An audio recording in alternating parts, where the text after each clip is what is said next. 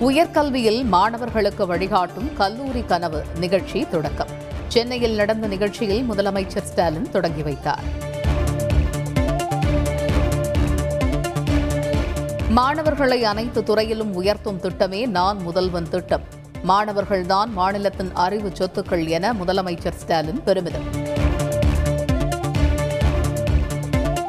ஒற்றை தலைமைக்கு ஆதரவு கொடுக்காமல் நீதிமன்றத்தை நாடியது ஏன் என முன்னாள் அமைச்சர் ஜெயக்குமார் கேள்வி. ஓபிஎஸ் செயல்பாடுகள் குறித்து தொண்டர்கள் ஆதங்கத்தில் உள்ளதாகவும் பேட்டி.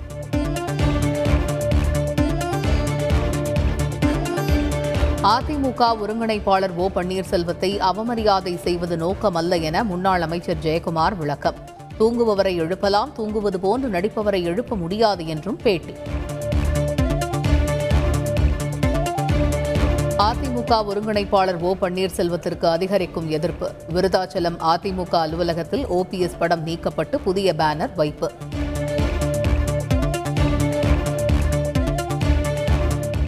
தேசிய ஜனநாயக கூட்டணியின் குடியரசுத் தலைவர் வேட்பாளர் திரௌபதி முர்முவுக்கு பகுஜன் சமாஜ் ஆதரவு. பாஜகவுக்கு ஆதரவாக எடுத்த முடிவு அல்ல என மாயாவதி விளக்கம்.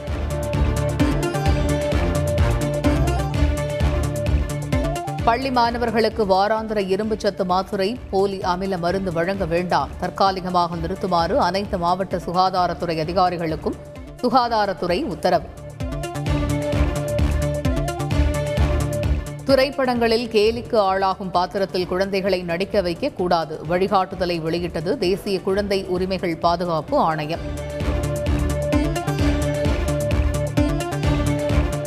சென்னையில் விளையாட்டு மைதான சுற்றுச்சுவர் இடிந்து விபத்து. இரண்டு கார்கள் சேதம். அதிர்ஷ்டவசமாக யாருக்கும் காயம் இல்லை.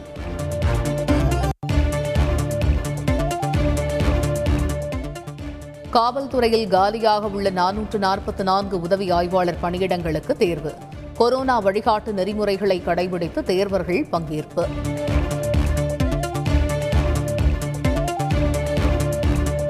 நாமக்கல்லில் வரலாறு காணாத புதிய உச்சத்தில் முட்டை விலை. மேலும் பதினைந்து காசுகள் உயர்ந்து ஐந்து ரூபாய் முப்பத்தைந்து காசுகளாக விலை நிர்ணயம்.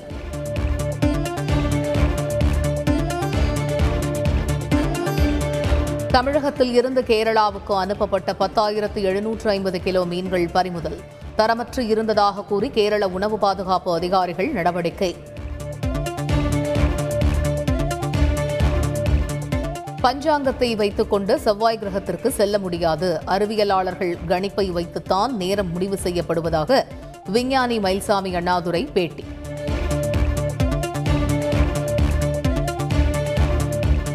சென்னையில் போக்குவரத்து நெரிசலை தடுக்க சிறப்பு சோதனை. சாலைகளில் இருந்து அறுபத்தி ஓரு வாகனங்களையும் நூற்று பதினேழிற்கும் மேற்பட்ட கட்டுமான பொருட்கள் அகற்றிய காவல்துறை.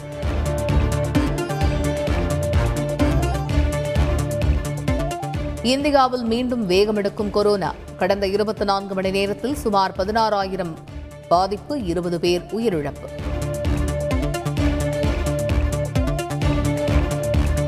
நூற்று முப்பத்தி ஏழு வழக்கில் பறிமுதல் செய்யப்பட்ட ஆயிரத்து முன்னூறு கிலோ கஞ்சா அழிப்பு. போதைப் பொருள் பயன்பாடு குறித்த சர்வே எடுக்க உள்ளதாக சென்னை காவல் ஆணையர் பேட்டி.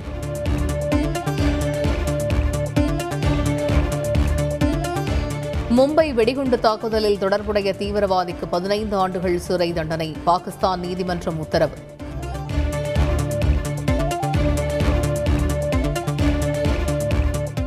அமெரிக்காவில் கருக்கலைப்பு உரிமைக்கு தடை விதித்த உச்சநீதிமன்றம் அதிரடி தீர்ப்பு. நீதிமன்ற தீர்ப்பு சோகமான பிழை என அமெரிக்க அதிபர் ஜோ பைடன் விமர்சனம். அமெரிக்காவில் விரைவில் அமலுக்கு வருகிறது துப்பாக்கி கட்டுப்பாட்டு மசோதா. அமெரிக்க அதிபர் ஜோ பைடன் கையெழுத்திற்காக காத்திருப்பு.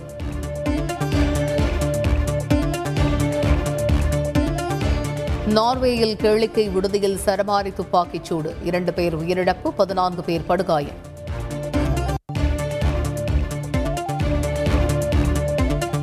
டிஎன்பிஎல் கிரிக்கெட் தொடரில் இன்று பிற்பகல் மூன்று பதினைந்து மணிக்கு மதுரை பாந்தர்ஸ் அணியும் சேபாக் சூப்பர் கில்லீஸ் அணியும் பல பரீட்சை இரவு ஏழு பதினைந்து மணிக்கு சேலம் ஸ்பாட்டன்ஸ் மற்றும் நெல்லை ராயல் கிங்ஸ் அணியும் போட்டி.